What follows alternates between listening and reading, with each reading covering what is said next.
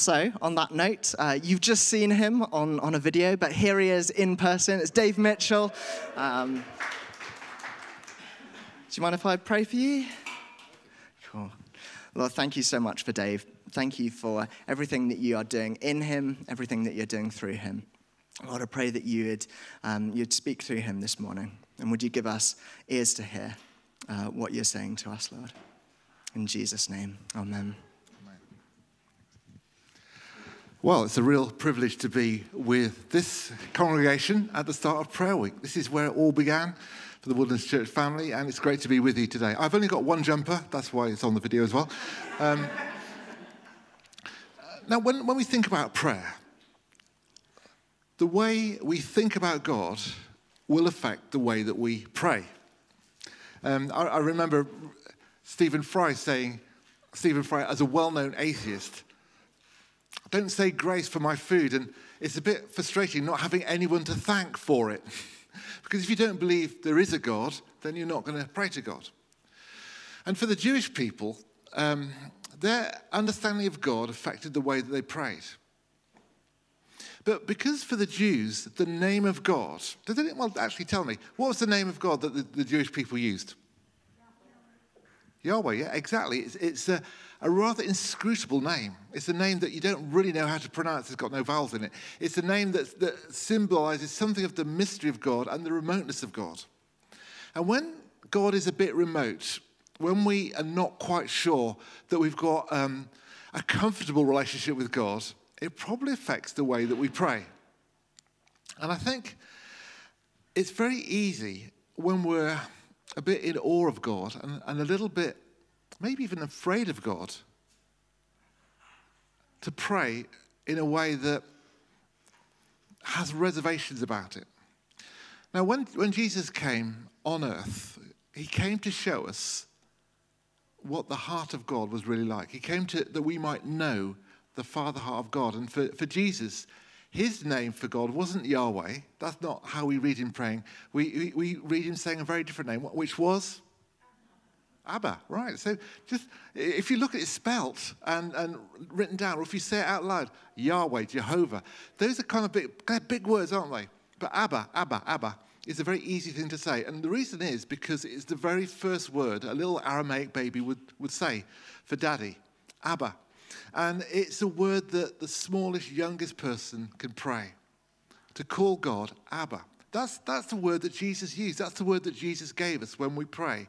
In fact, in the Lord's Prayer, he said, when you pray, say Abba. Start intimate, start small. And when Jesus was talking about prayer, he, and talking about God as well, he understands the fears and reservations that we have about God that might affect the way that we pray. So, one of the fears we might have about God is that when we ask for good gifts, we may not get them. When we ask for blessing, it may be that that's a bit cheeky of us to ask God for stuff for ourselves.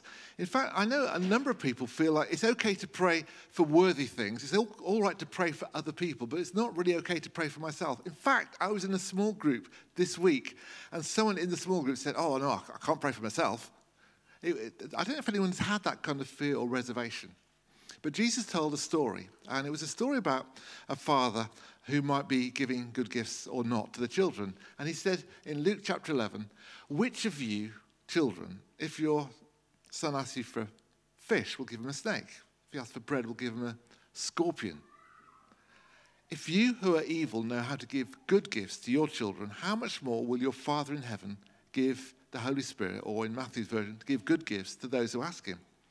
So uh, I guess that's Jesus wanted dealing with the fear that we have, that we might project onto this big, slightly unknowable God. If God is remote and distant and out there, it's easy to, to project onto God fear and to feel that if we ask him for something good, he's not going to give us. In fact, he might punish us for being cheeky. We've asked him for bread, he's given us a scorpion.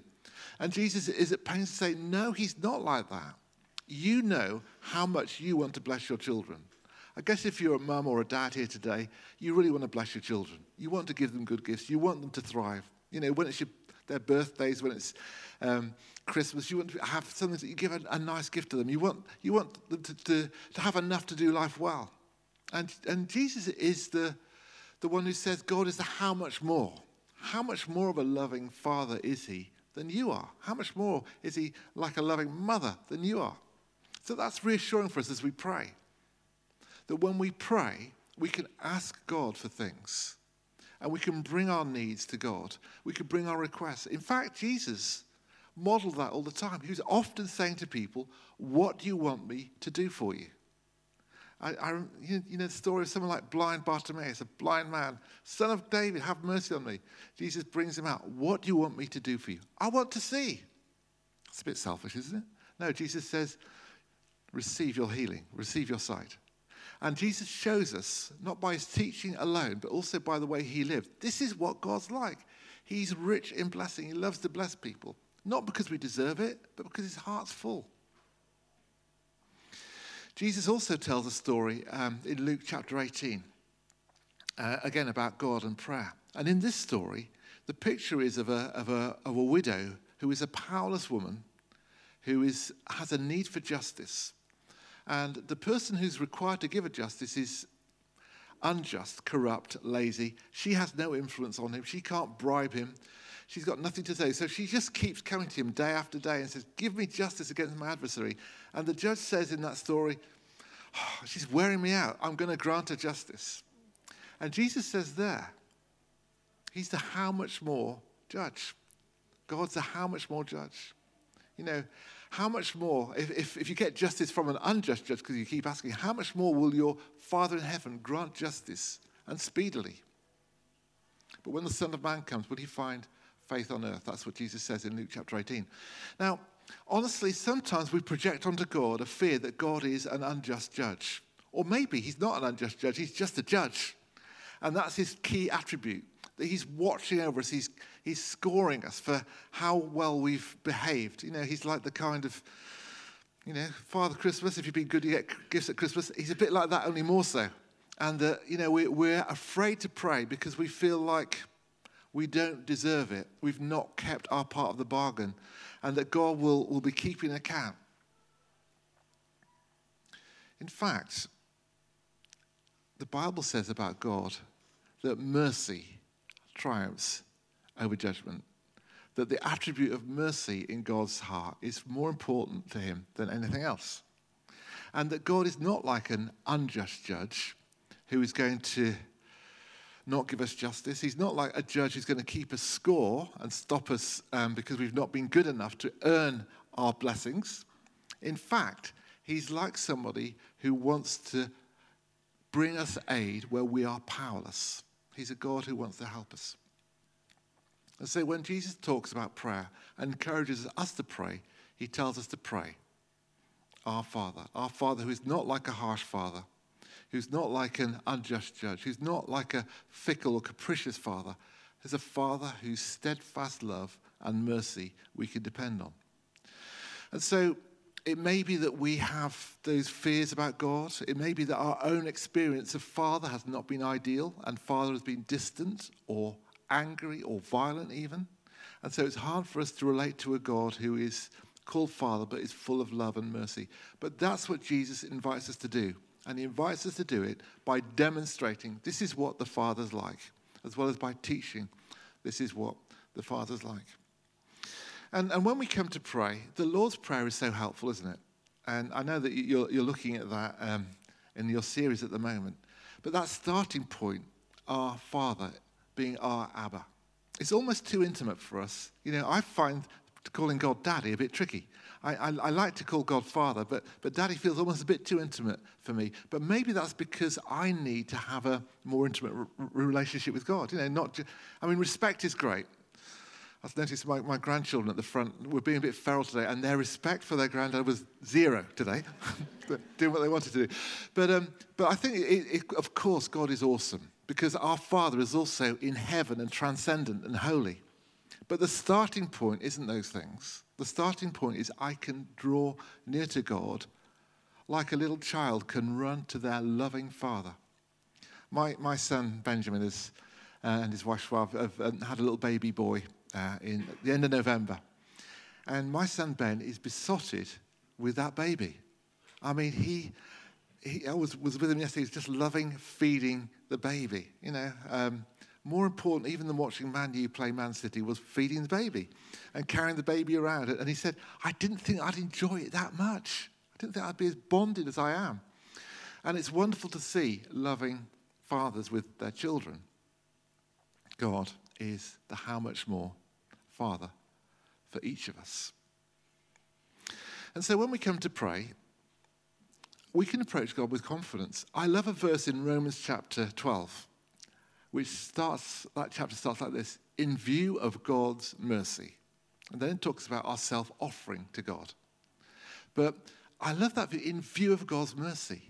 Everything that I want to do, everything that I am, everything I want to offer to God, I want to come out of having a view of God's mercy.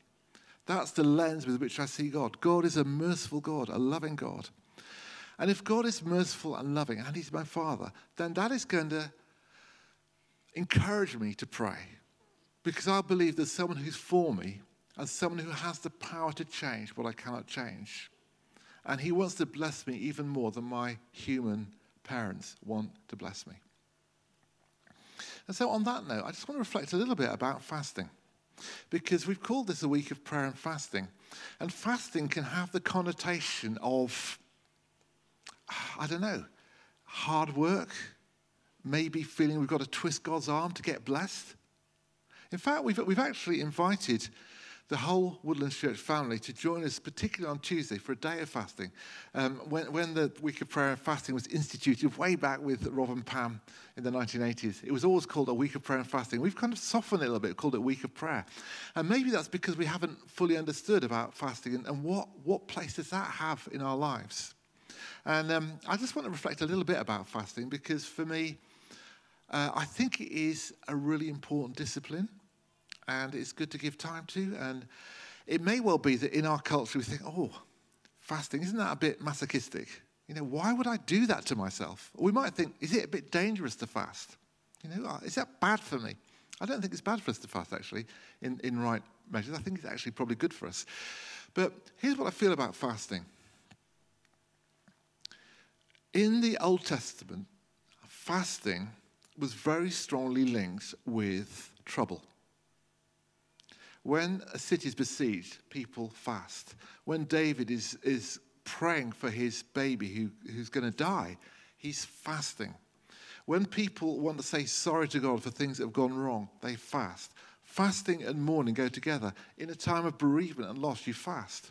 And actually, that, that's very resonant with what it's like to be human, actually. When we're anxious, when we're afraid, when we're sad, we sometimes actually go off for food anyway. It's easy to fast when we're we're in that place of, of, of mourning or anxiety. But that was the, the, pattern for the people of God in the Old Testament, that they fasted when they were in trouble. They, they, they did more than that. They fasted as a, as a discipline too. But a discipline that came because they were often in trouble. In the New Testament, Jesus spent a lot of time eating and drinking. And in Matthew 11, we can, we can read a little um, contrast that Jesus makes between himself and John the Baptist. We might have those words come up there.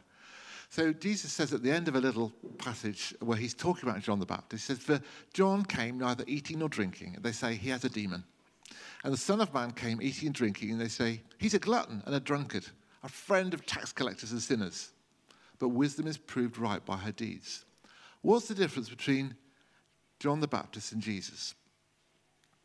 John the Baptist came to prepare the way of the Lord. He was the last of the great line of prophets that were actually leading up to a time when God's own Son, the Messiah, the Savior of the world, the Savior of Israel, was going to come into the world. And so John is the last of the not yet prophets. He's proclaiming, not yet, but soon. The king is coming. He's not here yet. Get ready. Repent. Get your lives aligned with the goodness of God. Come back to God if you've drifted away from Him. And for John, he was a, he, you know, he, he, he was a faster. His disciples fasted. In fact, John's disciples said to Jesus, why, do, why, why don't your disciples fast John, John gets us fasting all the time. And when he does give us food to eat, it's only locusts and wild honey. You know, it wasn't, he had a, this ascetic lifestyle. And it's all about the not yet. The kingdom of God is not yet here. And when something's not yet, then we long for it and we groan for it and we mourn for it. We say, Let your kingdom come. We, we, we, we need you. We're hungry. We're desperate. The people of Israel were desperate for their freedom from oppression. They were desperate to see the restoration of the kingdom of God on earth. When Jesus comes, he's the prophet of the now. He's the prophet of the kingdom of God is at hand. The, the, the, the prophet says, How can the, the friends of the bridegroom fast when the bridegroom is with them? He's, he's saying, When the kingdom of God is here, good things happen. And therefore, it's really appropriate to feast and to celebrate. The kingdom of God is at hand with Jesus. And so you see that kind of continuum. Here's John the Baptist over here. The kingdom of God is not yet here. Here's Jesus. The kingdom of God is at hand. In fact, it's breaking out. The, the sick are being healed, the dead are being raised, the hungry are being fed. And that's just what heaven looks like. And heaven is a place of feasting, not fasting. Jesus then goes on to say, There will come a time when my followers will fast. When the bridegroom is taken away, then they'll fast. And he, he was talking, of course, about his crucifixion, a time of mourning, a time of sadness, a time of loss. So, all of those things, for me, that informs the way I pray and fast. I don't pray thinking, oh, God's my father, but I've got to please him by showing that I'm really keen. I think I'll fast. I'm not praying, God's my father, but um, you know, I need to earn some, some, some credit with him, and, and maybe if I don't eat, that, that's going to work. When I fast, I'm, I'm saying to God, oh, I'm longing for you, God. You've called me to intimacy with you, and yet there's pain, there's distance, there's need for breakthrough. I need breakthrough in my life. I fast for breakthrough. I fast asking God for the not yet the kingdom to become the now. This week, I'll spend a little bit of time fasting. And one of, one, one of the people I'm fasting for is, is someone in our congregation who's had a profound relapse into very destructive mental illness. And it doesn't seem like we're getting anywhere. We're trying to support and befriend her as a church. We're not getting very far. Mental health services are not getting far. It seems to be getting worse, not better. I want to fast and pray, God, will there be some breakthrough for this person? That's for someone in the life of our community. We can fast for breakthrough. We can fast for revival and renewal. We can fast for where, where, where a, a, a community or a city or a nation seems far from God. Father God, we seem far from you and we're in trouble. It's not been a great year for the world, has it? And in Romans chapter 8, Paul writes and says, It's like the whole world is groaning as in the pains of childbirth. Even we who have the first fruits of the Spirit are longing for the fullness of what we don't yet have. We're longing for the kingdom to come, we don't yet have it. There will be a day when we can feast, but right now we're fasting. So we fast for the breakthrough, fast for situations in our lives, in our church, in our community, in our wider world. Lord God, in those situations, may your kingdom come. When God's blessing, when God's poured out, then we feast and we celebrate. And that's why, for us, a picture of the kingdom that we have week by week, and we're going to be doing that in a moment, is communion. Because that's a sign of where we're going. It's a sign of a wedding banquet. It's a sign of the bridegroom is close and, and we're, we're, God is with us, and we're going to feast together. And so I'm actually going to lead us into a time where we, we do some of that now. We're going to have communion together. And when we do that, we're thinking about the now and the not yet. We're thinking that we're anticipating and looking forward to all that will come. We're celebrating the fact that in our pain and sorrow now, God is with us. But there's room for crying out for what we don't yet have because the Father loves us, and He's a good Father all the time. So let me say a prayer, really, for just to sum up some of what I've been trying to say to you this morning, if I may. Father God, I pray that this week you'd open our eyes to your mercy more than we've seen before. Thank you, God, that you are the God and Father of our Lord Jesus Christ. Thank you, God, that you're the, the one who runs towards prodigals and doesn't hide from them. Thank you, Father God, that you're the one that blesses those who are in trouble. You're the one who came because we needed salvation and rescuing. Thank you, God, that you're rich in mercy, and in view of your mercy, we can offer ourselves to you without fear or reservation. We can trust ourselves into your hands because you're good all the time. So we come to you like little children today. We run to you with our hands up. We ask that you lift us up out of wherever we've been brought low. In Jesus' name, amen. As we take communion, there's going to be two stations where there'll be grape juice and bread.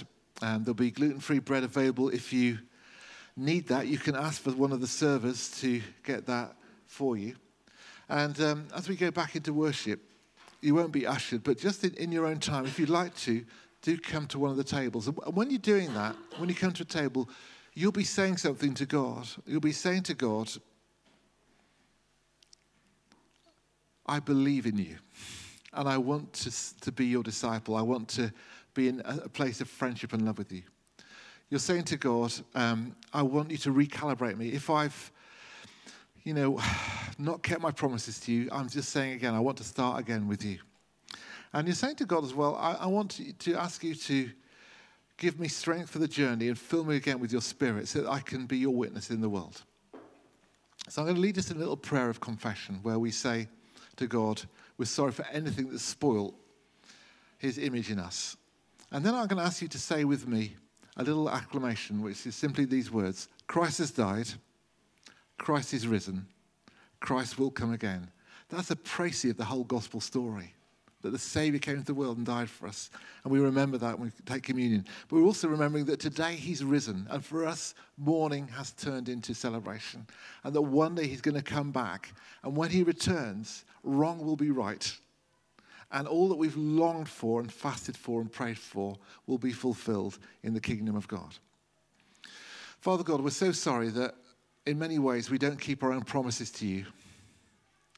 And sometimes we've do, done things that we shouldn't have done. We've hurt you or hurt ourselves or hurt other people. Or we've failed to do things that you've asked us to do, and we know that. But we want to thank you, Father God, that you're rich in mercy and that we could always find forgiveness and cleansing in you. So today, Lord God, cleanse us through the blood of Jesus and fill us again with your Holy Spirit. Amen.